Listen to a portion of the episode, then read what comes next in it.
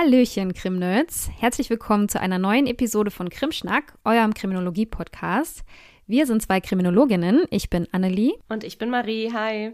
Und wir nehmen euch hier regelmäßig mit in alle möglichen Bereiche der faszinierenden Welt der Kriminologie. Und heute sprechen wir über ein Thema, das ich mir schon sehr, sehr lange gewünscht habe, weil ich es mhm. unbedingt mal in diesem Rahmen hier besprechen wollte, weil es einfach so ein Phänomenbereich ist, der mich eigentlich ja so seit dem Kriminologiestudium immer mal wieder so in seinen Band zieht. Ja, immer mal wieder versinke ich da in so einem Rabbit Hole und es geht um die sogenannte White-Collar-Kriminalität, die, wenn man mich fragt, viel zu wenig Aufmerksamkeit im öffentlichen, aber auch im wissenschaftlichen Diskurs bekommt. Und ja, wenn wir jetzt mal alle ganz ehrlich sind, wenn wir an abweichendes und kriminelles Verhalten denken, dann ist wahrscheinlich so das Erste, was uns in den Kopf kommt, sowas wie ja, Diebstahl, Raub oder vielleicht Körperverletzung. Oder bei manchen vielleicht auch der ganz harte Tobak, so Mord oder Vergewaltigung, solche Dinge eben. Und wenn wir dann an den typischen oder die typische Kriminelle denken, dann ist das häufig jemand aus schlechten Verhältnissen, also schlecht bezogen auf die Erziehung vielleicht, aber vielleicht auch bezogen auf finanzielle Verhältnisse. Oder die psychische Verfassung. Oder auch das vielleicht, genau. Dass das aber ein Klischee ist, das so nicht immer zutrifft, beweist eben auch unser heutiges Thema. Marie, wenn du jetzt an White-Collar-Kriminalität denkst, was sind so bekannte Beispiele, die dir da als allererstes einfallen? Cum-Ex mhm, zum Beispiel. Genau. Oder Uli Hoeneß. Mhm, richtig, so reiche Menschen, die Steuern hinterziehen, shady Maskendeals gab es ja auch mal und so weiter. Also da gibt es schon einiges. Beispiele gibt es da auf jeden Fall zur Genüge. Und trotzdem ist unser Bild von dem typischen Verbrecher oder der typischen Verbrecherin ja doch auf eine gewisse Art geprägt. Und die Straftäter in, in diesem Phänomenbereich haben zumindest häufig ja keine existenziellen Probleme. Im Gegenteil, viele von ihnen zählen zu den Gutverdienern und sie kommen mitunter auch aus sehr gutem Hause, wie man so schön sagt. Trotzdem werden sie aber straffällig. Aber wie und vor allem warum eigentlich, das besprechen wir jetzt. Krimschnack. Der Kriminologie-Podcast.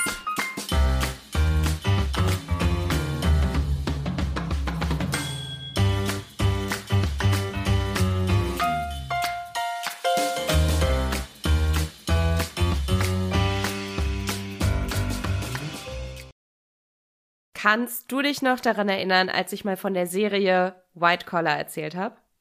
Ja, und ich habe sie nie gesehen. Immer noch nicht. Warum? Sorry. Hole ich auf jeden Fall noch nach.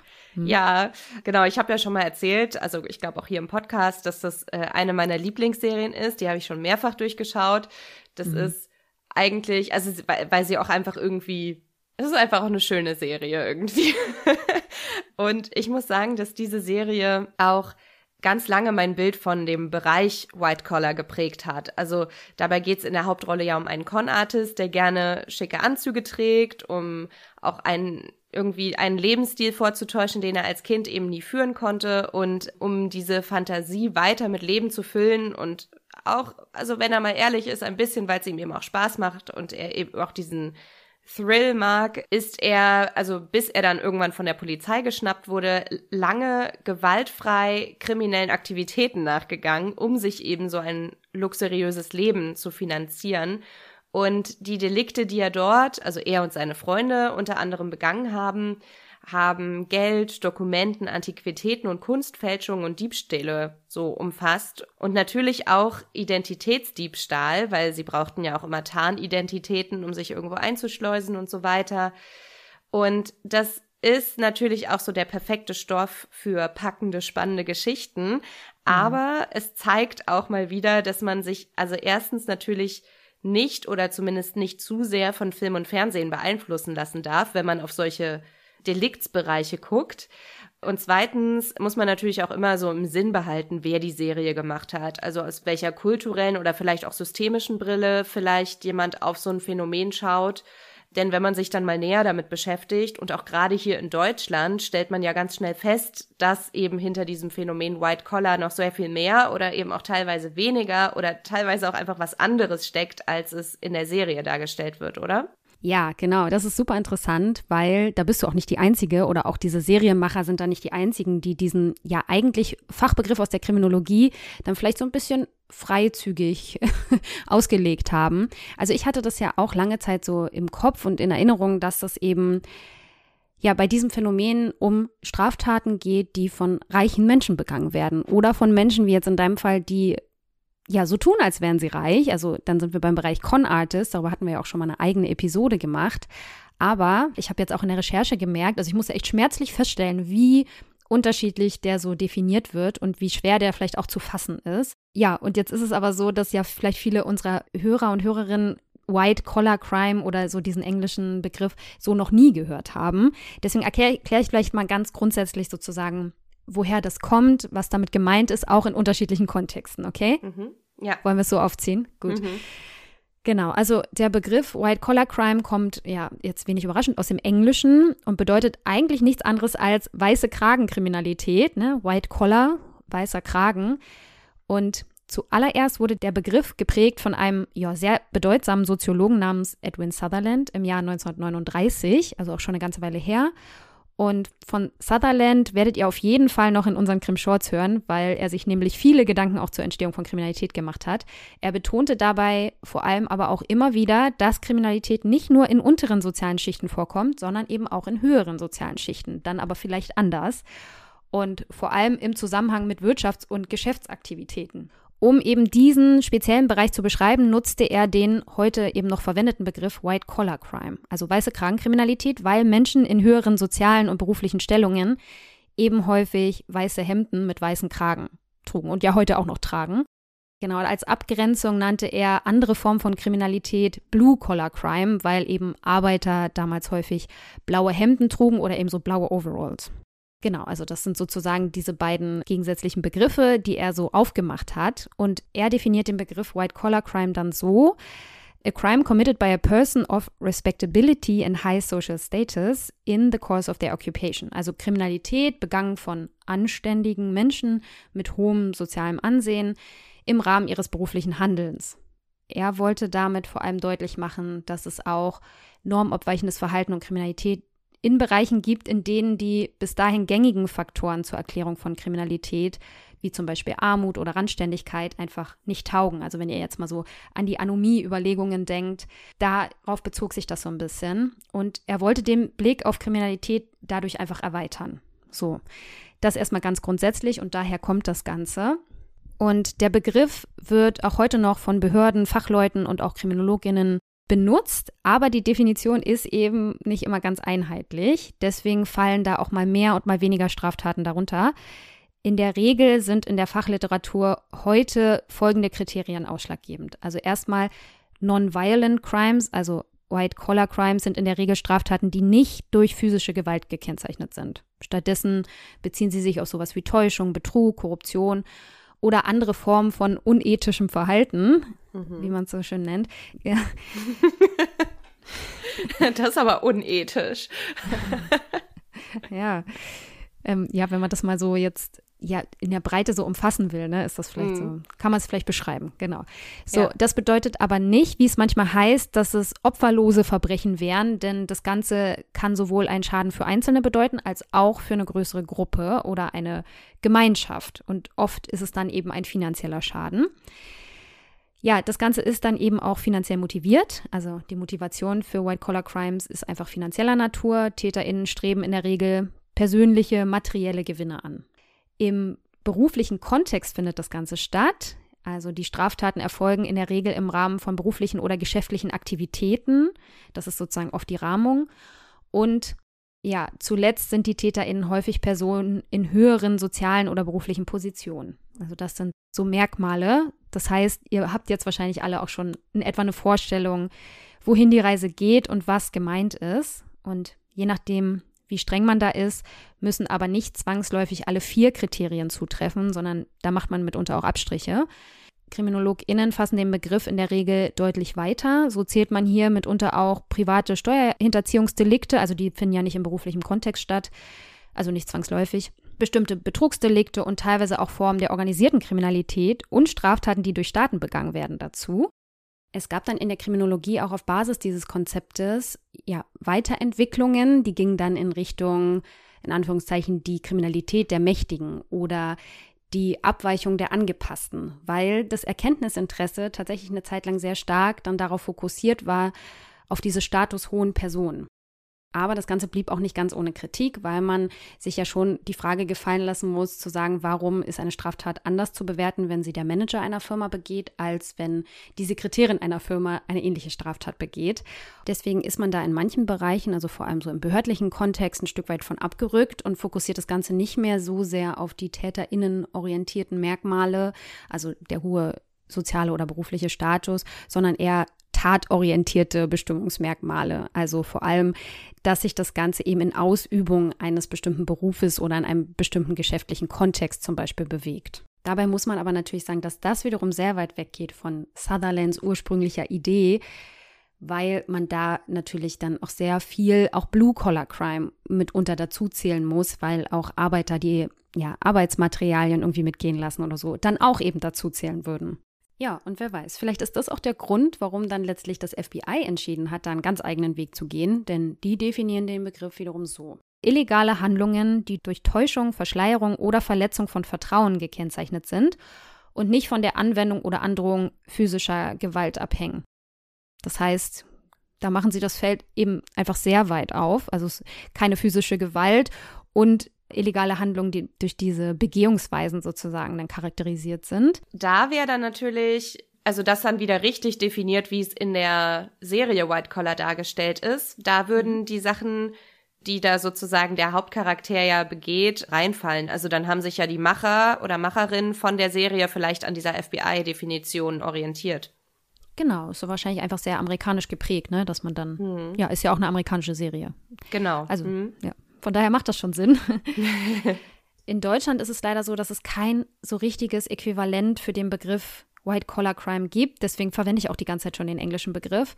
Hier nutzt man im behördlichen Kontext oft eher den Begriff Wirtschaftskriminalität, der aber eigentlich viel weiter bzw. auch deutlich kürzer greift. Denn auch dieser Begriff ist, wie, wie ich in der Recherche feststellen musste, überhaupt nicht einheitlich definiert. Auch da gibt es große Abweichungen, je nachdem, wo man schaut. Ja, das Bundeskriminalamt orientiert sich hier bei der Zuordnung von Straftaten zur Wirtschaftskriminalität an einem relativ engen Katalog aus einem Strafrechtsparagraphen, nämlich Paragraph 74c Absatz 1 Nummer 1 bis 6b des Gerichtsverfassungsgesetzes. Und ein bisschen flapsig könnte man sagen, dabei geht es um Straftaten, die in Unternehmen, an Unternehmen oder von Unternehmen begangen werden. So im groben. Einzelne Polizeibehörden fassen den Begriff aber wiederum deutlich weiter. So versteht das LKA Hamburg darunter Delikte, die im Rahmen tatsächlicher oder vorgetäuschter wirtschaftlicher Betätigung begangen werden. Und auch da haben wir wieder deine Con-Artists mit drin, ne? Mhm. Vorgetäuschte wirtschaftliche Betätigung. Das mhm. fiele da ja wieder rein. Oder so Scheinrechnungen, die ausgestellt werden, werden da auf jeden Fall auch drin. Genau, ja. ja. Mhm. Abgegrenzt werden muss dieser Begriff wiederum aber von der sogenannten Finanzkriminalität, mhm. von der vor allem Straftaten rund ums liebe Geld umfasst werden, wie zum Beispiel Geldwäsche, Betrug, Steuerhinterziehung, Korruption, auch bestimmte Formen von Cybercrime. Und diese Straftaten werden nicht zwangsläufig nur von gut betuchten Menschen begangen, aber wie man merkt, gibt es durchaus Überschneidungen zum White-Collar-Begriff. Mhm. Genau, also wir wollen uns heute aber auf die kriminologische Definition, die durch Sutherland geprägt ist, konzentrieren. Dabei geht es darum, wie die Straftaten begangen werden, also ohne physische Gewalt, wer die Straftaten begeht, also gut betuchte Menschen mit hohem sozialen Status und in welchem Kontext die Straftaten begangen werden, also die berufliche Stellung, der Business-Kontext oder zumindest der vorgetäuschte Business-Kontext im weitesten Sinne. Oftmals werden, wie gesagt, vor allem Straftaten mit finanziellem Schaden dazu gezählt. Aber auch hier gibt es mittlerweile Erweiterungen zu zum Beispiel Umweltschäden oder auch sozialen Schäden oder auch Gesundheitsschäden beispielsweise. So, ich hoffe, ich habe euch jetzt nicht noch mehr verwirrt, sondern ihr habt jetzt ungefähr eine Ahnung, ja, wovon wir heute sprechen. Hm. Hm. Ja, gucken wir mal, ne? Nicht so. Vielleicht kommen wir ja im Verlauf der Episode selber nochmal an den Punkt, dass wir sagen, Moment, aber was, was, was ist das denn jetzt eigentlich oder so? Also, weil ich finde, du hast es sehr gut dargestellt, aber ich finde, dass es trotzdem, ja, vielleicht ist das äh, sozusagen aber auch ein Appell, dass das tatsächlich in Deutschland einfach nochmal noch besser definiert werden müsste.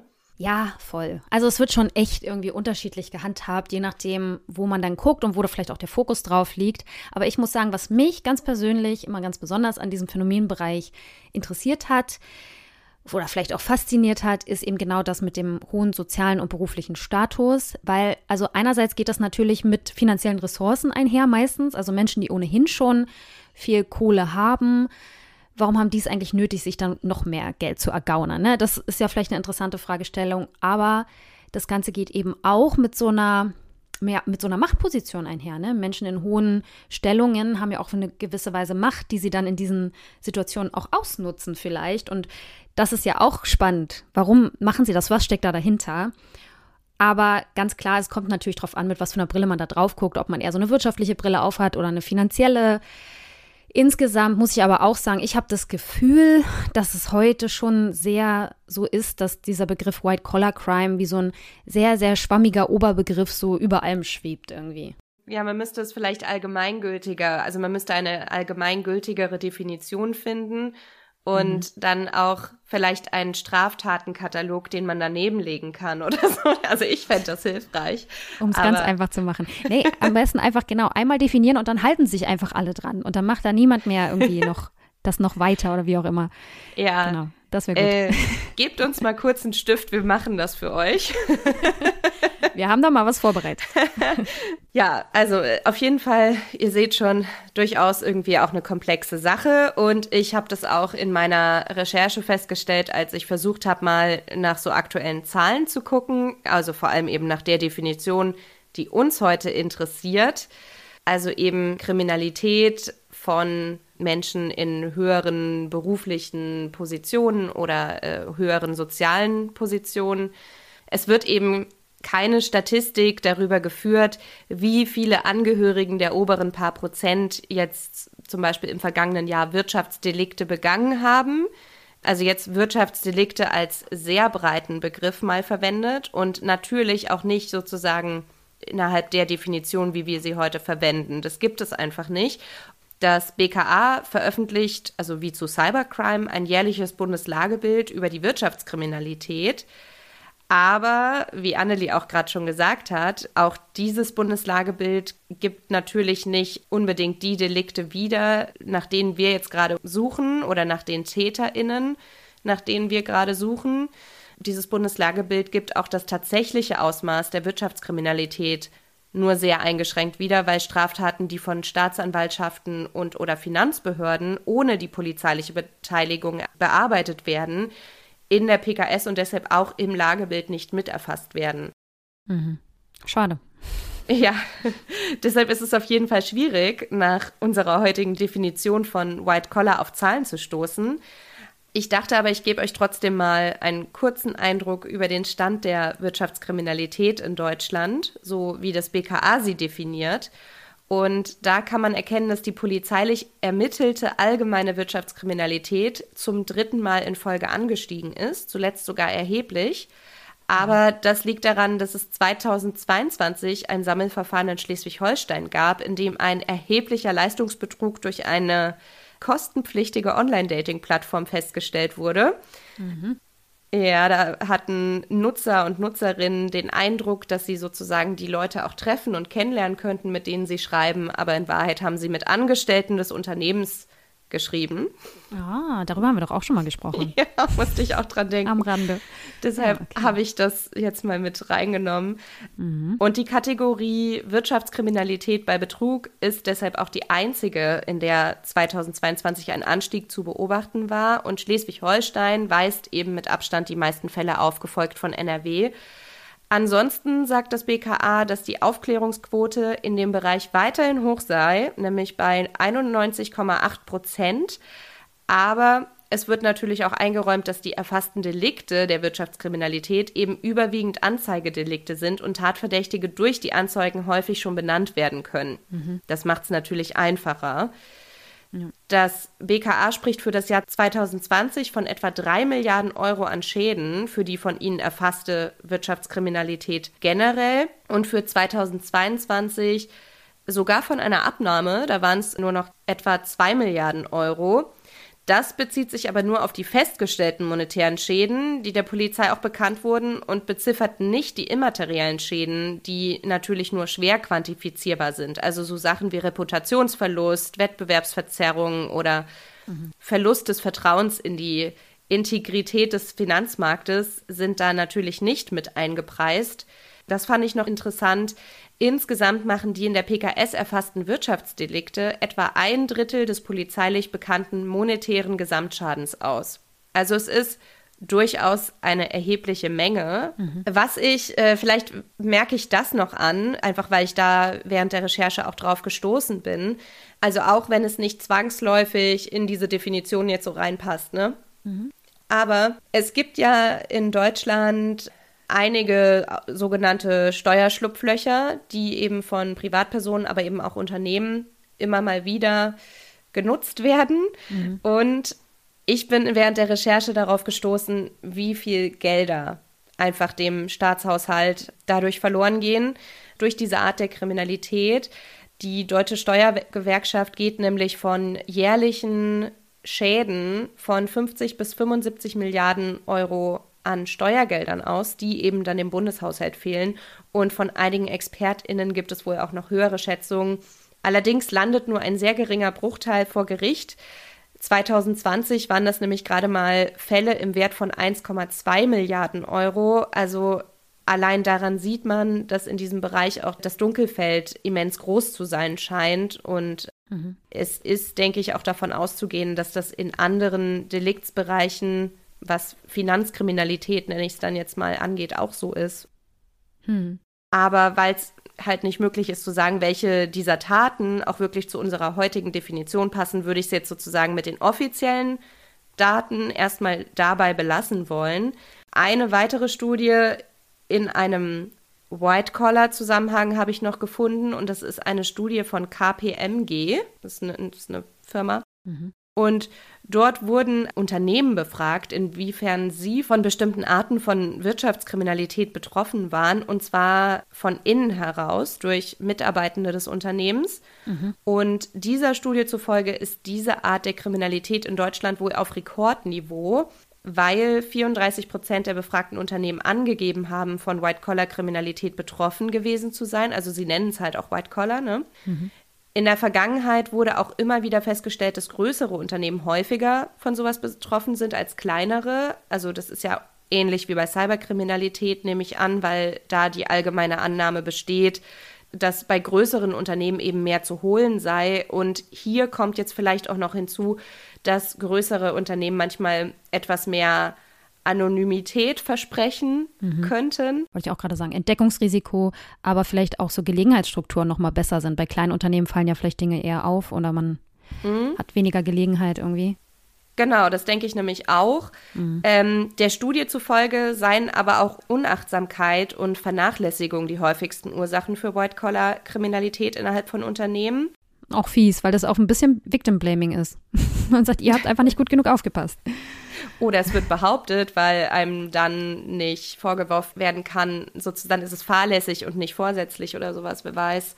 Okay, ja. Also äh, könnte beides sein, das sagt die Studie jetzt ja natürlich nicht. Und die befragten Unternehmen in dieser Studie waren häufig von Diebstahl und Unterschlagung sowie Betrug und Vertrauensbruch betroffen, weshalb sich die Unternehmen als Präventionsmaßnahmen maßgeblich auf den Schutz von Daten und Informationen fokussieren. Mhm. Und dabei wurden aber Delikte wie Datendiebstahl und Missbrauch oder Datenschutzverletzung als höheres Risiko für Unternehmen eingestuft als die Delikte, die eigentlich am häufigsten vorkamen. Das fand ich irgendwie auch ganz interessant. Mhm, ja. Und scheinbar würden immer mehr Unternehmen auch melden, dass der Gesamtverlust durch Wirtschaftskriminalität eine Million Euro übersteige. Und gleichzeitig würde es aber auch immer schwieriger, den tatsächlich verursachten Schaden in Geldbeträgen zu quantifizieren.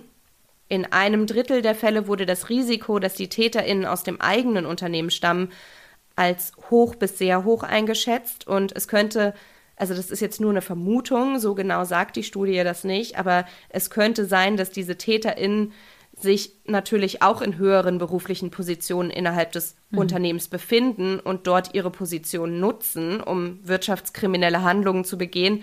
Weil solche Menschen ja oft mehr Zugriff auf Unternehmensinterner haben. Also einfach mehr Zugang, mehr Gelegenheit vielleicht, gerade bei großen Firmen. Mhm. Aber wie gesagt, das ist nur eine Vermutung.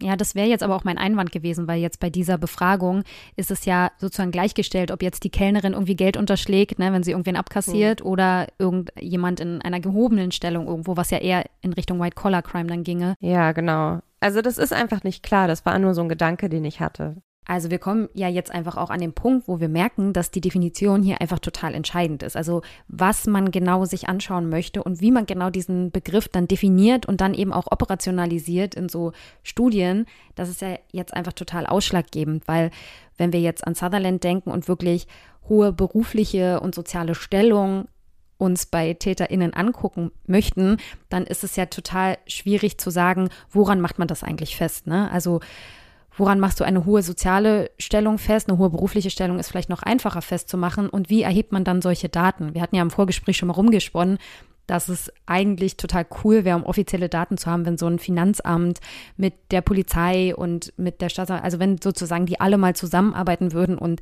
Zahlen entsprechend erheben würden und auch so kategorisieren würden. Aber das findet so natürlich nicht statt.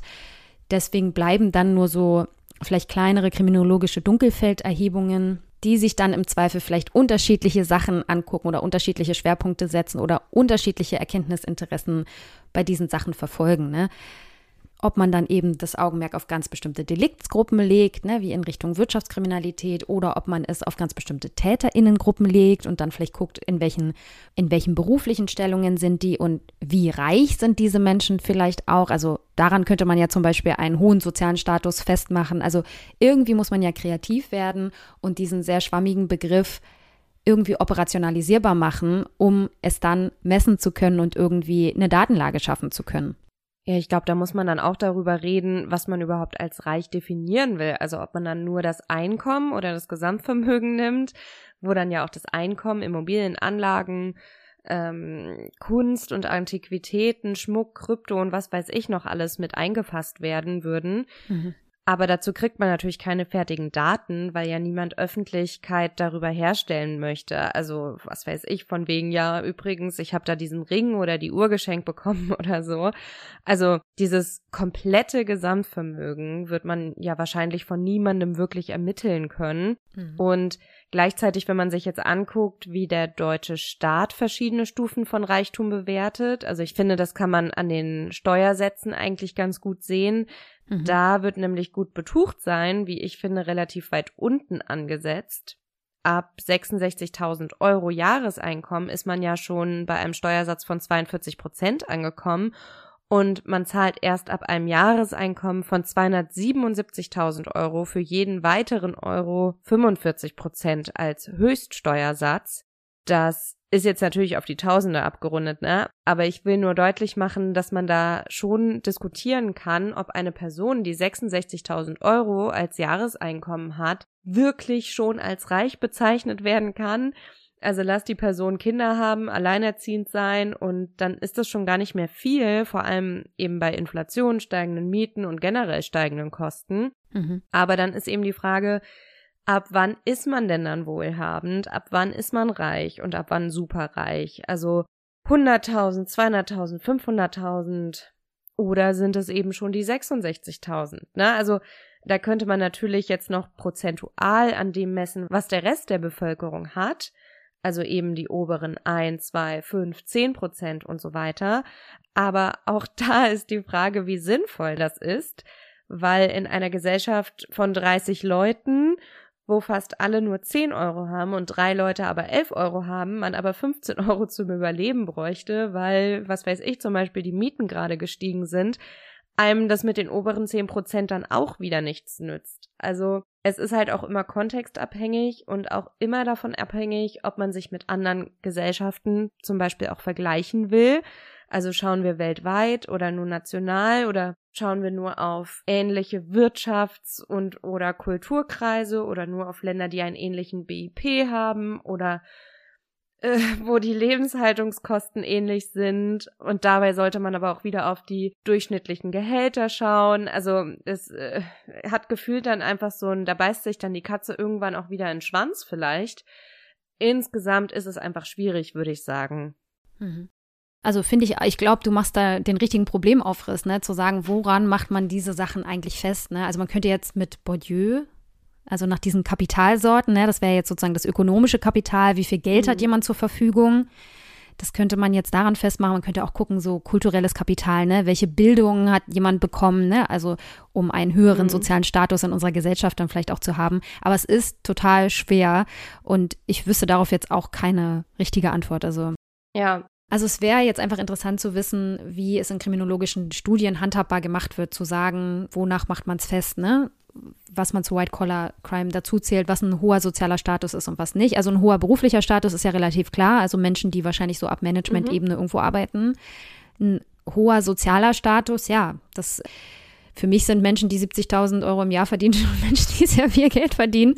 Aber das sieht natürlich nicht jeder so. Und das ist ja trotzdem, wenn man sich jetzt mal die Normalverteilung in Deutschland anguckt, wahrscheinlich gar nicht so viel. Also von daher, mhm. genau, also für mich war White-Collar-Crime tatsächlich immer so ein bisschen Kriminalität so der oberen 10 Prozent. Jetzt immer ganz grob über den Daumen gepeilt, aber es ist auch Quatsch. Also zumindest nach der Definition ist es natürlich Blödsinn. Ich finde, man kann auch einen hohen sozialen Status haben, ohne reich zu sein. Also ich glaube, ja. Je nachdem, was man beruflich macht, wie sehr man gebildet ist, ob man einen Doktor- oder einen Professortitel trägt, auch daran macht sich ja sozialer Status fest. Ne? Genau. Ja. ja. Oder welche auch so symbolisches Kapital, ne? Welche ne, Titel oder so, keine Ahnung, Bundesverdienstkreuz und dann hast du einen höheren sozialen Status. Ja. Keine Ahnung, ne? Ist jetzt vielleicht mhm. ein bisschen albern, aber ähm, du verstehst, ja. was ich meine. Oder ob du in irgendeiner, was weiß ich, religiösen Gemeinde vielleicht irgendein höheres Amt hast oder sowas. Ja, oder in einem sehr hohen politischen Amt, ne? Da hättest du auch eine sehr hohe soziale Stellung, wenn du so ein Amt bekleidest. Ja, also man kann es auf jeden Fall wirklich ganz unterschiedlich definieren. Und ich habe bisher auch leider keine Dunkelfeldstudie finden können, die sich im deutschen Kontext mit White-Collar-Kriminalität beschäftigt hat, wie wir es hier heute definiert haben. Aber in den meisten Dunkelfeldstudien, die ich über die Jahre gelesen habe, in denen versucht wurde, den sozialen Status einer Person zu operationalisieren, also jetzt mal losgelöst von Studien über White Collar, ne? Da werden, um den sozialen Status einer Person zu messen häufig Kriterien angelegt, über die wir teilweise jetzt schon auch gesprochen haben, also zum Beispiel der Bildungsstand in Form von Schul-, Berufs- oder Uniabschlüssen oder höchster Bildungsabschluss der Eltern, wie viele Bücher man zu Hause hat oder auch wie viele Bücher man als Kind zu Hause hatte im Hausstand der Eltern, wie viel Einkommen oder Gesamtvermögen man in etwa hat, welcher Bevölkerungsschicht man sich selbst am ehesten zuordnen würde, welchen Beruf man ausübt, ob man dabei angestellt oder selbstständig ist, ob man eine Leitungsposition innehat und so weiter. Und wenn es um Reichtum geht, kann auch der Lebensstil der Person eine Rolle spielen. Also wie häufig man in den Urlaub fährt und wohin, wie häufig man monatlich oder wöchentlich essen geht, ob man Geld für Markenkleidung ausgibt, wie viel Geld man monatlich für Kleidung oder auch Luxusgüter ausgibt und so weiter. Und ich habe sogar gesehen, dass das Institut für angewandte Wirtschaftsforschung in ihrem Bericht über die Messung von Armut und Reichtum sogar noch weitere Punkte aufgemacht hat, indem sich die Autoren nämlich an dem indischen Ökonom und Philosoph Amartya Sen, der übrigens auch Nobelpreisträger ist, orientiert haben, der den Begriff der Verwirklichungschancen geprägt hat. Und zu den Verwirklichungschancen gehören in diesem Modell also jetzt mal verkürzt dargestellt, ne? Einmal die individuellen Möglichkeiten, die ein Mensch unabhängig von der Gesellschaft hat, in der er lebt. Also das sind sowohl materielle Ressourcen wie zum Beispiel das Einkommen oder Vermögen oder die Güterausstattung, als auch nicht materielle Ressourcen wie natürliche Fähigkeiten oder erworbene Qualifikationen, aber auch die Gesundheit eines Menschen. Also das hatten wir bisher jetzt noch gar nicht bedacht. Die Gesundheit, die spielt natürlich eine große Rolle. Und zu den Verwirklichungschancen gehören aber auch gesellschaftlich bedingte Chancen, wie politische, wirtschaftliche oder soziale Chancen oder auch die soziale Sicherheit. Diese individuellen Potenziale und gesellschaftlichen Chancen stehen dabei in einem engen Zusammenhang und beeinflussen sich gegenseitig. Und dieser Definition zufolge ist Armut dann immer ein Ausdruck von mangelhaften Verwirklichungschancen, während Reichtum ein hohes Maß an Verwirklichungschancen ausdrückt. Das klingt jetzt für mich auch erstmal plausibel. Ich packe den Link in die Shownotes für alle, die sich damit nochmal näher auseinandersetzen möchten. Aber Das jetzt erstmal nur zum Reichtum. Und wie wir schon gesagt haben, kann man ja aber auch den sozialen Status ganz unterschiedlich definieren. Und es kommt sicherlich auch darauf an, ähm, welche konkrete Forschungsfrage man gerade bearbeiten möchte und was der sonstige Forschungskontext ist. Man sollte es aber in jedem Fall nicht nur an den finanziellen Mitteln festmachen. Also ich denke, damit kommt man dann einfach nicht weit, auch nicht in unserem heutigen Kontext. Und letztlich kommt es ja dann auch darauf an, auf welche Delikte man sich am Ende wirklich bezieht. Also wir haben ja eben gesehen, dass auch das stark von der Definition abhängt. Und wenn wir jetzt beispielsweise Steuerhinterziehung in die Definition von White Collar mal mit reinnehmen würden, auch das können ja Leute machen, die wenig Geld haben. Also das ist ja dann auch trotzdem immer noch nicht deterministisch. Es ist nur, die Gelegenheitsstruktur ist natürlich für reiche Menschen und gerade für selbstständige Menschen nochmal eine andere. Du kannst ja sozusagen, wenn du als Angestellter arbeitest, nur Steuern in einem gewissen Umfang vielleicht hinterziehen, hm. was dann relativ gering ist im Vergleich zu Menschen, die wirklich sehr hohe Einnahmen haben und mhm. ja, sonst Schlupflöcher nutzen können oder Konten in der Schweiz haben oder wie auch immer. Definitiv. Ja, so. ja. Oder sich halt für 10.000 Euro irgendeine Briefkastenfirma von jemandem kaufen können oder so. Wenn du gar nicht erst 10.000 Euro hast, dann äh, kannst du dir auch sowas nicht leisten. Also, ja. Ja, oder auch das Wissen darum gar nicht hast, ne? was es so für Möglichkeiten gibt. ja. ja. Ja, also jetzt haben wir sozusagen nicht so eine klare Zahlenlage, also weder im Hell noch im Dunkelfeld. Das heißt, vielleicht macht es Sinn, dass wir dann einfach mal mit konkreten Beispielen arbeiten. Wenn wir sozusagen den groben Überblick nicht haben, dann gehen wir doch vielleicht mal ein bisschen ins Detail. Und wir haben ja schon in der Einleitung ein paar Beispiele angerissen, die es in den letzten Jahren in diesem Bereich so gab. Und ein Beispiel, das bis heute die Gemüter erhitzt und ich glaube auch so ein typisches Beispiel für White-Collar-Crime ist, ist der sogenannte Wirecard-Skandal mhm. in den ja vermeintlich auch unser derzeitiger Bundeskanzler involviert gewesen sein soll, in der einen oder anderen Weise. Und wenn ich das Thema jetzt in, aller, in all seiner Ausführlichkeit erklären würde, säßen wir morgen noch hier, denn das Ganze ist super komplex und mal abgesehen davon, dass ich auch gar nicht alles im Detail erklären könnte, weil ich es gar nicht verstehe. hier mal in aller Kürze, also dem Vorstand und mehreren Spitzenmanagern, hier muss ich auch nicht gendern, des deutschen Zahlungsabwicklungsunternehmens Wirecard AG wird vorgeworfen, sich Gelder von Banken und Investoren durch Manipulationen erschlichen zu haben. Und der Prozess läuft schon seit 2022, wurde gerade nochmal verlängert, also weitere Prozesstage anberaumt, wobei einer der Hauptangeklagten, nämlich Jan Marschalek, bis heute auf der Flucht ist. Und Interessant sind hier auch die Vorwürfe gegen die Bundesanstalt für Finanzdienstleistungsaufsicht, die nicht so genau hingesehen und Wirecard sogar geschützt haben soll. Daher rühren eben auch die eben schon angeteasten Vorwürfe gegen Olaf Scholz, der zu diesem Zeitpunkt ja Bundesfinanzminister war und eben auch die Aufsicht über diese Bundesanstalt für Finanzdienstleistungsaufsicht hatte. Der dementiert aber irgendwas gewusst zu haben. Und ich finde, bei diesem Fall, also ich finde den eigentlich schön anschaulich, weil bei diesem Fall treffen einfach ja fast alle Kriterien zu. Also erstmal war das Ganze auf keine Art irgendwie gewalttätig, ne? also physische Gewalt spielt hier keine Rolle. Es war ganz klar finanziell motiviert, ne? es ging um persönliche Bereicherung und die Täter sind allesamt Menschen in Managementpositionen mit ohnehin sehr gutem Einkommen. Deswegen fand ich, ist das nochmal ein ganz anschauliches Beispiel, worum es dabei gehen kann. Ja, ja, das ist wirklich interessant. Ein weiteres prominentes Beispiel, an das sich sicherlich auch alle von euch noch erinnern werden, ist der Abgasskandal, der 2015 aufgekommen ist. Mhm. Der war ja lange als der Diesel- oder VW-Skandal bekannt, aber mittlerweile weiß man, dass darin eben nicht nur Dieselmotoren, sondern auch Benziner und eben nicht nur VW, sondern auch Tochterunternehmen von VW und auch weitere Firmen involviert waren bzw. sind. Und um es mal, also wirklich ganz kurz zu sagen, wurde 2015 festgestellt, dass die Autoindustrie über lange Jahre hinweg eben ihre Kundschaft betrogen und getäuscht hat, indem sie illegale Abgastechnik in Form einer Abschalteinrichtung verwendet hat. Dabei waren mehrere Teile des Autos betroffen. Also für eine genauere Übersicht darüber könnt ihr mal in die Shownotes gucken, wenn euch das interessiert. Aber grob gesagt hat diese Einrichtung erkannt, ob sich das Auto auf einer Teststrecke oder einer echten Straße befindet und war wohl auch so programmiert, dass die Abgasreinigung im Fahrzeug auf der Teststrecke funktioniert, also im Prüfstand, wenn es um die Zulassung geht.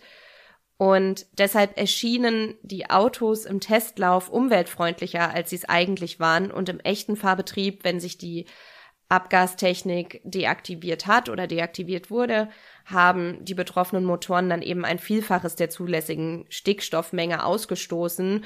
Und das wiederum hat Autofans weltweit natürlich nicht nur menschlich enttäuscht, sondern eben auch zu erheblichen finanziellen Schäden für die VerbraucherInnen geführt. Und auch darüber könnt ihr euch über die Links in den Shownotes noch weiter informieren, auch falls ihr vielleicht sogar betroffen seid. Das ist ja alles noch nicht abgeschlossen. Genau, es gibt nämlich Kanzleien, die sich auf diesen Skandal spezialisiert haben und auf ihren Homepage Homepages über den genauen Stand der Rechtsprechung auch informieren. Mhm. Ich fand aber, dass dieses Beispiel eben auch ganz gut zu White Collar gepasst hat, weil es eben auch nochmal zeigt, also VW hatte ja sozusagen auch einen gewissen sozialen Status, hat ein gewisses Vertrauen der VerbraucherInnen eben genossen, der sich über Jahre hinweg auch aufgebaut hat und es war auch mhm. ein gewaltfreies Delikt und diente zur wirtschaftlichen Bereicherung. Ja, interessant, dass du VW sozusagen als ganzes Unternehmen wie so eine, eine Rechtsperson, was sie auch sind, mhm.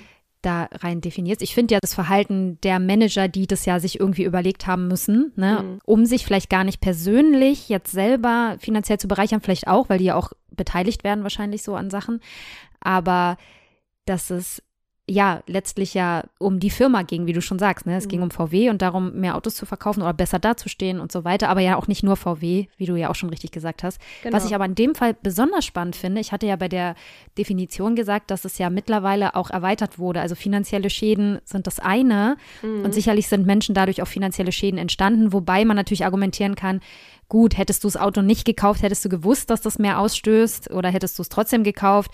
Ist ja vielleicht im Einzelfall auch nicht so richtig klar. Mhm. Aber, also natürlich Benzinverbrauch, das ist definitiv ein finanzieller Schaden. Aber der Umweltschaden, also der Schaden sozusagen für die Allgemeinheit, für das Klima, mhm. das ist ja sozusagen was, was man da eigentlich ja auch mit reinrechnen muss, ne? Was dann mhm. allen entstanden ist dadurch. Ja, also das auf jeden Fall. Und auch trotzdem irgendwie dieser, die, diese Täuschung oder dieser Betrug, also, ne, also diesen Vertrauensverlust kann man ja auch nicht wirklich monetarisieren. Mhm. Was man aber zum Beispiel wieder monetarisieren kann, ist eben, dass viele oder dass eben die betroffenen Autos sofort einen Wertverlust erlitten ah, ja. haben bei Wiederverkauf und so. Also das ähm, hat ja sozusagen dann auch den VerbraucherInnen auf die Art auch schon Geld aus der Tasche gezogen. Ja, das stimmt, natürlich. Also es gibt ganz klar einen finanziellen Schaden, da hast du recht. Mhm. Ja, aber darüber hinaus eben auch noch andere Schäden. Also dieser mhm. Vertrauensverlust, so ich vertraue meinem Auto nicht mehr. Wem kann man überhaupt noch glauben? Ja. Ähm, das ist natürlich, ja, ja, das könnte man da auch mit reinziehen, ne? zu, dem, zu den Schäden, die dadurch entstehen. Mhm. Einen Fall haben wir noch mitgebracht, der auch noch mal was Spezifisches so ein bisschen herausstellen soll. Und zwar den Fall Finn Kliman. Je nachdem, wie alt die Hörenden sind, kennen sie den Namen und kennen ihn vielleicht auch nicht. Also ich glaube, es ist sehr unterschiedlich. Also Finn Kliman ist ein deutscher YouTuber, Musiker, Musiker sage ich schon, mm. Musiker, ein YouTuber, Musiker und Unternehmer. Er wurde vor allem bekannt durch seine ja Do-it-yourself-Projekte, würde ich es mal nennen, und Vlogs so auf, auf YouTube. Und ja, war der absolute Sympathieträger. Er hatte zu seinen Hochzeiten eine Million Abonnenten. Und ich muss sagen, ich mochte den auch immer irgendwie voll gerne, weil das so ein Weltverbesserer und so Selfmade-Typ war irgendwie. Und er hat seine Musik irgendwie selbst produziert und dann zum Spaß mit Freunden so einen Bauernhof gekauft und den dann Klimansland genannt. Und er hat natürlich mit seinen Videos und auch mit seiner Musik und auch durch Klamottenverkäufe schon ziemlich früh auch eine Menge Geld verdient. Also es war nicht alles nur zu Weltverbesserungszwecken, sondern natürlich hat er damit auch Geld verdient. Dagegen hat, glaube ich, auch prinzipiell niemand irgendwas. Es war aber dann so, dass im Jahr 2020 während der Covid-19-Pandemie hat Finn Kliman dann verkündet, dass er ja, medizinische Schutzausrüstung, vor allem FFP2-Masken, die zu dem Zeitpunkt ja total knapp waren, zu fairen Preisen in Europa produzieren will und sogar teilweise an Geflüchtetenunterkünfte spenden möchte. Also er nannte andere Maskenproduzenten, vor allem die, die günstig in Asien produzierten, dann auch Profitgeier. Mhm. Und er wollte es eben anders machen. Ne? Er wollte da so, ja, sich da so moralisch ein bisschen besser aufstellen, was das angeht. Klang fast so ein bisschen uneigennützig, aber natürlich hat er auch damit Geld verdient, ne, mit diesen Maskenverkäufen. Und Er verdiente nicht nur damit Geld, sondern dann irgendwann auch mit so einer Netflix-Doku, mit Werbepartnerschaften, sogar mit NFTs, wobei mhm. ich bis heute nicht ganz verstehe, was das eigentlich soll, aber sei es drum, egal. Und mit so einem eigenen Vermietungsportal und auch mit seinem neuen Musiklabel. Er hat nämlich dann ein eigenes gegründet. Also ein sehr geschäftstüchtiger Weltverbesserer, kann man so sagen. bis dann ein Team investigativer Journalisten um Jan Böhmermann mal ganz genau hingeschaut haben und festgestellt haben, so sauber und fair, wie es dargestellt wurde, waren manche seiner Business Deals gar nicht und vor allem das Geschäft mit den in Europa produzierten Masken, die wohl eigentlich aus Bangladesch und Vietnam kamen und auch die 100.000 Masken, die er an Geflüchtete gespendet hatte, sollen fehlerhaft produzierte Masken gewesen sein. Mhm. Ja.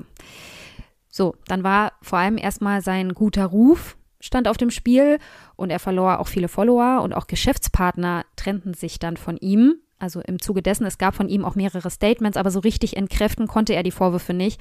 Und dieses Journalistenteam hatte auch richtig gute Belege sozusagen zusammengetragen. Mhm.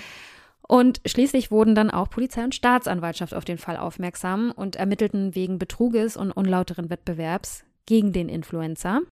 Und Anfang 2023 stellte dann schließlich, ja, zumindest für mich überraschend, sagen wir mal so, die Staatsanwaltschaft Stade das Ermittlungsverfahren gegen Finn Kliman auf der Grundlage des Paragraphen 153a StBO gegen Zahlung einer Geldbuße und einer Spende von 20.000 Euro an gemeinnützige Organisationen vorläufig ein. Also sobald die Geldzahlungen eingegangen sind, wurde das Verfahren dann auch ganz eingestellt. Mhm. Also erstmal der Punkt, auch dieser Fall fällt in die Kategorie White Collar Crime und das, obwohl Finn Kliman ja eigentlich nie weiße Hemden getragen hat. Und mhm. zwar wirklich absolut nie eigentlich. Mhm. Aber auch er war natürlich jemand, der ohnehin schon viel Geld verdient hat und der auch ein hohes Ansehen genossen hat. Ne? Also zumindest in seiner Followerschaft und auch so insgesamt kann man das wohl sagen. Und sich, so zumindest der Vorwurf, also er wurde ja von keinem Gericht schuldig gesprochen, ne? Mhm. Und obwohl er schon relativ viel Geld verdient hat, soll er sich ja trotzdem an solchen Deals bereichert haben. Und hier eben die Besonderheit, dass er sich moralisch ja auf so ein hohes Ross gesetzt hat, indem er das ja auch noch so betont hat, wie wichtig ihm das ist und dass er ja Pferd produzieren will in Europa und dass alles andere ja so nur Profitgeier sein und so. Und dann die Fallhöhe eben so hoch war für ihn mhm. und er sich ja auch bis heute davon eigentlich nicht erholt hat, ne? So. Mhm. Aber was ja an dem Fall auch noch interessant ist, ist, what the fuck ist Paragraph 153a StBO hm. und kann davon eigentlich jeder profitieren? Fest steht ja, auf diese Art und Weise, nämlich ohne rechtsstaatliches Gerichtsverfahren, sind auch schon viele andere bekannte Menschen davon gekommen. Ja, und diesem Paragraph 153a StPO wird ja häufig auch nachgesagt, dass das der sogenannte Reichenparagraph ist. Und über das Wort Reichenparagraph bin ich ja damals schon im Studium gestolpert. Das hat unser Prof nämlich mal mit uns durchgenommen. Und ich glaube, ich habe das auch mal hier schon mal im Podcast erwähnt oder wir haben irgendwie darüber schon mal gesprochen. Aber nur für die Hörer und Hörerinnen, die damit jetzt so gar nichts anfangen können bisher. Es gibt ja ganz verschiedene Möglichkeiten, wie und wann ein Strafverfahren eingestellt werden kann. Und dieser Paragraph 153a StPO ist eben eine Möglichkeit davon. Die Einstellung nach dieser Norm erfolgt immer unter Auflagen und Weisungen. Das können zum Beispiel Geldzahlungen an die Staatskasse oder an gemeinnützige Organisationen oder auch die Teilnahme an einem Täter-Opfer-Ausgleich oder an einem sozialen Training sein. Die in der Praxis am häufigsten vorkommende Auflage sind aber Geldzahlungen. Und diese Norm kann eben unter bestimmten Voraussetzungen angewendet werden, nämlich wenn es sich um ein Vergehen nach 12 StGB handelt und wenn die Schwere der Schuld der beschuldigten Person und das öffentliche Interesse an einem Strafverfahren einer Einstellung des Verfahrens nicht entgegenstehen. Und, auch ganz wichtig, wenn die Staatsanwaltschaft, der Richter oder die Richterin und die beschuldigte Person zustimmen. Da gibt es noch ein paar Feinheiten, die es zu beachten gibt, aber für diese super kurze Zusammenfassung soll das jetzt erstmal genügen. Und also es gibt natürlich einiges, was in der Fachwelt zu diesem Paragraphen auch diskutiert wird. Ja, gerade im Fall Finn Kliman, ne? Also ich habe jetzt ja einige Artikel auch dazu gelesen, wo das ja auch stark kritisiert wurde. Also kann man wirklich das öffentliche Interesse ja nachweisen durch Kommentare, also durch allein die Anzahl ne, von Menschen, mhm. die kommentiert haben oder auch die diese Sendung von Jan Böhmermann dann geguckt haben und eben auch teilweise kommentiert haben. Also dass da kein öffentliches Interesse bestand an der Strafverfolgung. Das kann man eigentlich echt schlecht argumentieren. Mhm. Das muss man wirklich sagen. Das ist aber definitiv ein Thema für eine Krimcheck. Die wird es auch demnächst dazu geben. Ganz äh, anlassbezogen sozusagen. Aber es gibt zwei Punkte, die ich für diese Episode noch aufmachen möchte. Nämlich einerseits, dass für Menschen, deren Verfahren gemäß Paragraf 153a StPO eingestellt wurde, zwar noch immer die Unschuldsvermutung zu gelten hat, also sie kriegen keinen Eintrag ins Bundeszentralregister, aber um diese Norm anwenden zu können, muss zumindest eine Art Schuld festgestellt werden können, weil sich die Art und Höhe der Weisungen oder Auflagen nach der Schwere der Schuld der beschuldigten Person bemessen. Das heißt, dass die Person zwar nicht rechtskräftig verurteilt wurde und deshalb die Unschuldsvermutung weiter zu gelten hat, aber es eben auch nicht ganz richtig ist, wenn die ursprünglich beschuldigte Person dann behauptet, es sei ja bewiesen, dass sie von Anfang an unschuldig gewesen sei. Ja. Genau, das ist auch nochmal wichtig zu erwähnen, ne? weil Finn Kliman hat es ja in seiner Stellungnahme nach, diesem, nach dieser Verkündung so dargestellt, als sei das sowas wie ein Freispruch, als habe man festgestellt, dass er sozusagen diese Taten nicht begangen hat. Aber das stimmt eben nicht. Es ist weder ein Freispruch noch ein Schuldigspruch, sondern es ist die Einstellung eines Verfahrens. Deswegen gibt es auch keinen Eintrag. Genau. Aber es bedeutet auch nicht, dass festgestellt wurde, dass man unschuldig ist. Aber deswegen habe ich das vorhin ja auch so krude formuliert. Man wurde auch nicht schuldig gesprochen. Genau. Und den zweiten Punkt, den ich noch aufgreifen will, ist, warum man diesen Paragraph manchmal so flapsig reichen Paragraph nennt. Und zwar liegt das daran, dass es hierbei eben darum geht, den Staatsapparat zu entlasten, weil Gerichtsverfahren lange dauern, sie sind sehr teuer und das lohnt sich bei Bagatelldelikten eben nicht immer.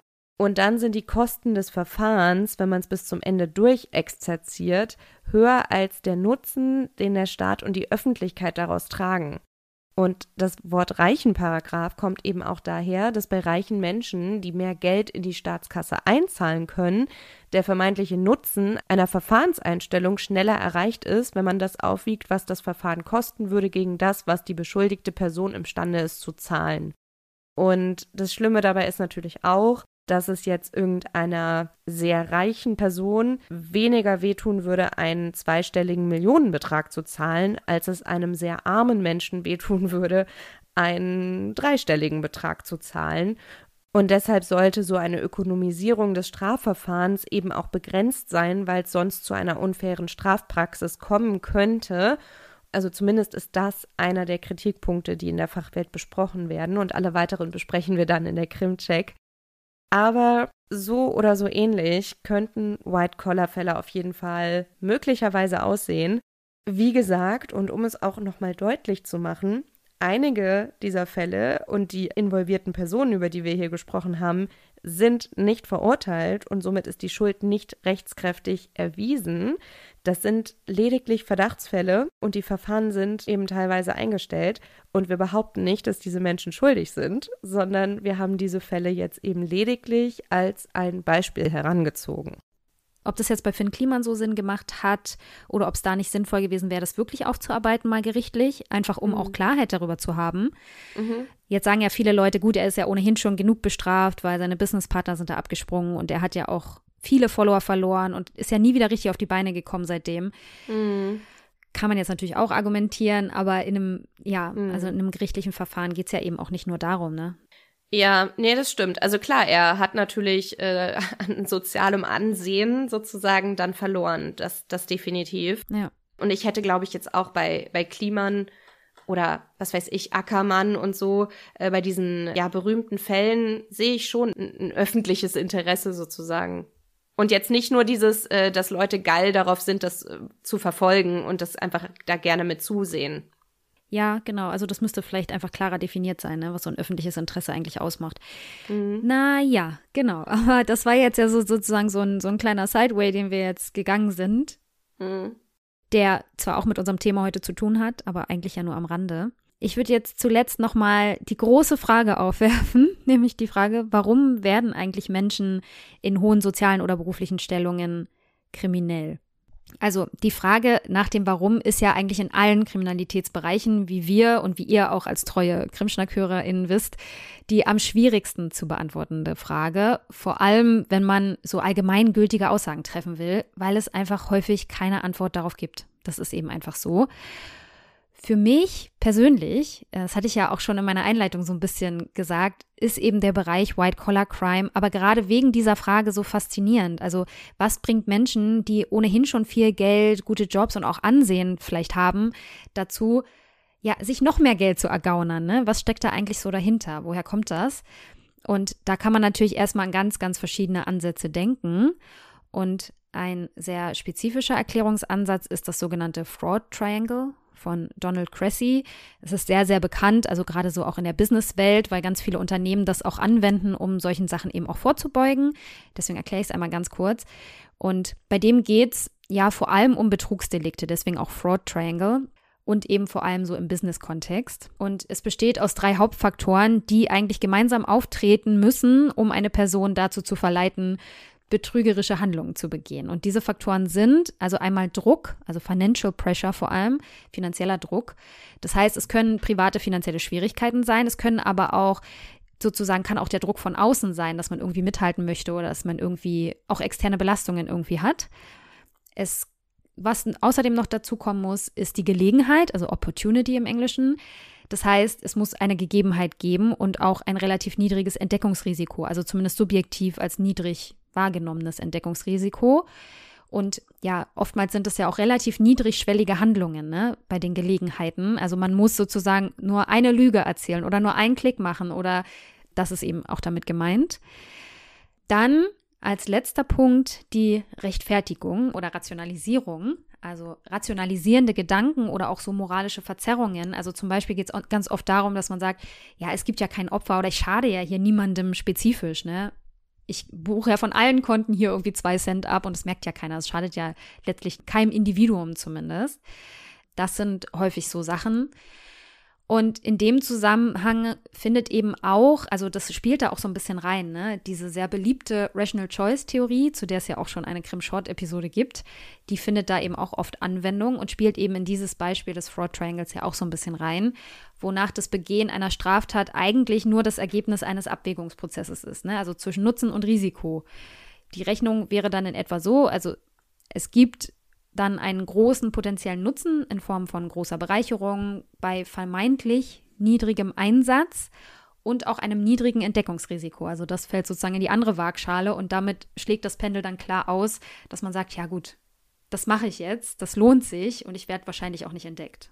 Und sicher spielen im Einzelfall auch soziale und auch psychologische Faktoren eine Rolle. Aber die These, dass Psychopathologien wie zum Beispiel eine narzisstische Persönlichkeitsstörung oder auch Psychopathie hier irgendwie eine Rolle spielen, halten wir jetzt nach unserer Recherche für zumindest sehr, sehr weit hergeholt, um das allgemein so zu sagen. Hm. Aber viele der gängigen Kriminalitätstheorien könnten auch Erklärungsansätze bieten. Und eine davon ist auch die Theorie der differenziellen Kontakte von Sutherland höchst selbst, der ja auch den Begriff White Collar geprägt hat, die wir bei Gelegenheit auch auf jeden Fall mal als Krimshot aufbereiten werden. Und in aller Kürze jetzt schon mal an der Stelle besagt diese Theorie, dass Kriminalität durch den Kontakt mit kriminellen Werten und Verhaltensweisen in sozialen Gruppen erlernt wird.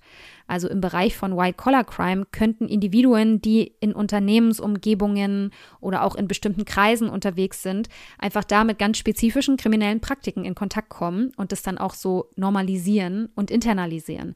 Mhm. Und dann eben eher zu solchen Handlungen neigen, weil es ja dann in einer bestimmten Subkultur, wenn man es so nennen will, einfach so auch normal ist, das dann zu tun und man sich dann vielleicht auch gegenseitig eben diese Rationalisierungsgedanken gibt. Mhm. Dass es ja auch nicht so schlimm ist und dass ja da niemand drunter leidet und dass es ja eh alle machen, ne? So mhm. in die Richtung. Ja, ich stelle mir das gerade so vor, wenn da irgendjemanden keine Ahnung, sagen wir jetzt mal irgendein Steuerschlupfloch oder irgendein Schlupfloch, irgendeine gesetzliche Lücke mhm. entdeckt, dass, dass das dann irgendwie, dann sitzen die Leute da irgendwie so, ja, äh, mach das doch einfach so, da sparst du was. so ein bisschen. Es ist ja auch, ich habe vor kurzem mal so eine Doku gesehen, die gibt's in der AfD, AfD, sage ich schon. Oh mein Gott. In der ARD-Mediathek. Und da wurde auch so die, die Steuerschlupflöcher von den Superreichen so aufgedeckt und überhaupt so das Vorgehen. Und da hat eine Person, die auch mal selber beim Bundesfinanzministerium, glaube ich, gearbeitet hat, so Tipps gegeben, ne? Also die sozusagen selber mal auf der anderen Seite war, hat jetzt mhm. Tipps gegeben, wie man das gut machen kann. Und dann wurde irgendwie Kevin Kühnert damit auch mal konfrontiert. Und ja, der fiel dann irgendwie auch so aus allen Wolken und meinte so, ja, äh, mhm. das ist, das ist eben sehr heftig, auch wie normal das dann in diesen Kreisen ist, dass man sich dann gegenseitig diese Tipps gibt, dass es dann Seminare gibt, ja auch völlig ja also frei verfügbar im Sinne von, wenn du es bezahlen kannst, kannst du an diesen Seminaren teilnehmen. Und da werden einfach illegale Sachen erklärt. Also es wird dir erklärt, wie du Steuern sparst oder irgendwo hinschiebst oder wie du Schlupflöcher nutzt und so. Das ist ja. schon echt. Genau aus dem Grund empfiehlt sogar oder mahnt die deutsche Steuergewerkschaft auch, dass äh, der deutsche Staat als Arbeitgeber mhm. viel ansprechender werden muss. Also damit eben auch die Leute aus diesem Bereich, also die für den Staat mal gearbeitet haben in diesem Bereich, dann eben nicht in die Privatwirtschaft abwandern, um dann eben dort äh, mehr zu verdienen und so weiter. Also da muss es eben auch Anreize geben, also mal neben dem Personalmangel, den es eben auch gibt, also davon mal abgesehen, ist, ist das eben auch ein wichtiger Aspekt, ja. Mhm. Ja, genau, das glaube ich. Und wenn man genau diese Theorie jetzt mal zugrunde legt, ne, die, die Sutherland ja da entwickelt hat, dann ist es ja so, dass sowohl in einer Jugendsubkultur beispielsweise, wo sich dann so eine Gang bildet und wo sich ja dann auch so bestimmte Sachen herausbilden, so, ne? Code of the Street, das hatten wir ja auch schon mal, also so ein bisschen so Männlichkeitsvorstellung und dann so Gewalt sozusagen als, als, als Lösungsansatz. So ist es dann eben in dieser speziellen Subkultur so, dass sich dann eben solche Sachen herausbilden, dass man dann eher zu sowas dann neigt und das eben mhm. normalisiert. Und das finde ich ganz mhm. interessant, also dass man dann da auch so Parallelen ziehen kann. Mhm. Voll. Und letztendlich gibt's ja auch immer irgendjemanden im Freundeskreis, der dann vielleicht reicher ist als man selbst, mhm. so im Bekannten- und Freundeskreis, so dass man, also ja, weil jetzt so aus unserer Sicht, wir sind ja jetzt beide nicht reich, denkt man halt so, ja, warum, warum? Mhm. Und letztendlich, ja, irgendwie, äh, also so von wegen kriegen dir den Hals nicht voll, jetzt mal mhm. böse gesagt. Und äh, klar, wenn du dann halt aber immer Leute vor dir hast, die noch reicher sind, dann ist die Skala natürlich immer noch mal gefühlt nach oben offen. Genau, weil man vergleicht sich ja immer so mit den Peers, also mit den Leuten so um einen herum, ne? Mit dem hm. Kreis, in dem man sich halt bewegt. Genau, das ist sicherlich auch nochmal ein wichtiger Faktor. Und, und ich glaube, das ist auch einfach ein sehr wichtiger Faktor, die Gelegenheitsstrukturen sind ja ganz andere. Ne? Also wenn du so viel Geld hast, und dir ja auch, wie schon gesagt, die Beratung leisten kannst und so. Du hast sozusagen ganz andere Gelegenheiten. Also ich meine, unser eins, wir könnten gar keine Millionen verschieben, weil wir haben sie einfach nicht. Oder auch wenn du in einer Firma an so einer Stelle sitzt, wo du sozusagen Zugriff auf Gelder hast, das hm. hast du eben nicht, wenn du nicht an dieser Stelle sitzt. Und diese, mhm. diese Gelegenheit und diese Verführung dann vielleicht auch in dem Moment dann einfach zu sagen, ach, da schiebe ich doch mal ein bisschen was auf mein Konto, wenn mhm. es hm. doch so einfach ist und wahrscheinlich sowieso niemand merkt, das spielt, glaube ich, also könnte ich mir vorstellen, auch einfach nochmal eine große Rolle. Mhm. Ja, könnte gut sein, ja. Genau, und damit sind wir dann auch am Ende. Also mit der großen Frage enden wir dann sozusagen. Da kann sich ja auch jeder vielleicht nochmal selber Gedanken machen und auch gerne nochmal in die Shownotes gucken und die Links alle nochmal durchklicken. Da gibt es auch nochmal ganz viele interessante Ideen und Vermutungen und Thesen zu dieser mhm. Frage. Genau, ja, wir haben ja jetzt auch echt wieder lange gequatscht. und das länger als wir, wir wollten. Genau, ja, wir versuchen ja immer uns kurz zu fassen. Aber ja, es sind halt immer echt komplexe Themen und ich habe auch festgestellt, dass White Collar durchaus komplexer ist, als ich zunächst dachte. Ja. Genau, und wir, also seht's uns nach, dass wir jetzt natürlich nicht alle Aspekte von Wirtschafts- oder Finanzkriminalität oder eben auch äh, von dem etwas enger gefassten Bereich White Collar unterbringen konnten. Das machen wir ja vielleicht irgendwann noch. Also vielleicht machen wir Finanzkriminalität oder sowas auch nochmal. Genau, also ein Aspekt, den wir heute auf jeden Fall noch vernachlässigt haben, ist äh, natürlich, wie es in dem Bereich der Finanzkriminalität mit der Ermittlungsarbeit und der Strafverfolgung und so weiter überhaupt aussieht. Und ich finde das auf jeden Fall super interessant. Deshalb haben wir uns das auch für die nächste Episode überlegt. Da wird es dann eben auch spezifisch um Geldwäsche, Steuerhinterziehung, die Rolle von Banken Unternehmen und auch staatlichen Institutionen, wie zum Beispiel der FIO und so weiter gehen, aber auch von den Polizeien und so weiter. Dafür müsst ihr euch noch etwas gedulden. Wir hoffen aber, dass euch die heutige Folge gefallen hat. Schreibt es uns gern in die Kommentare oder auch per privater Nachricht in den sozialen Medien. Bei Facebook und Instagram findet man uns unter Krimschnack und lasst uns gerne auch ein Like, Follow oder eine Bewertung in euren Podcatchern da. Oder schreibt uns gerne auch eine Mail an krimschnack.protonmail.com. Ja. Ansonsten, ja, sage ich mal, bis zum nächsten Mal. Bis zum nächsten Mal. Tschüss. Tschüss.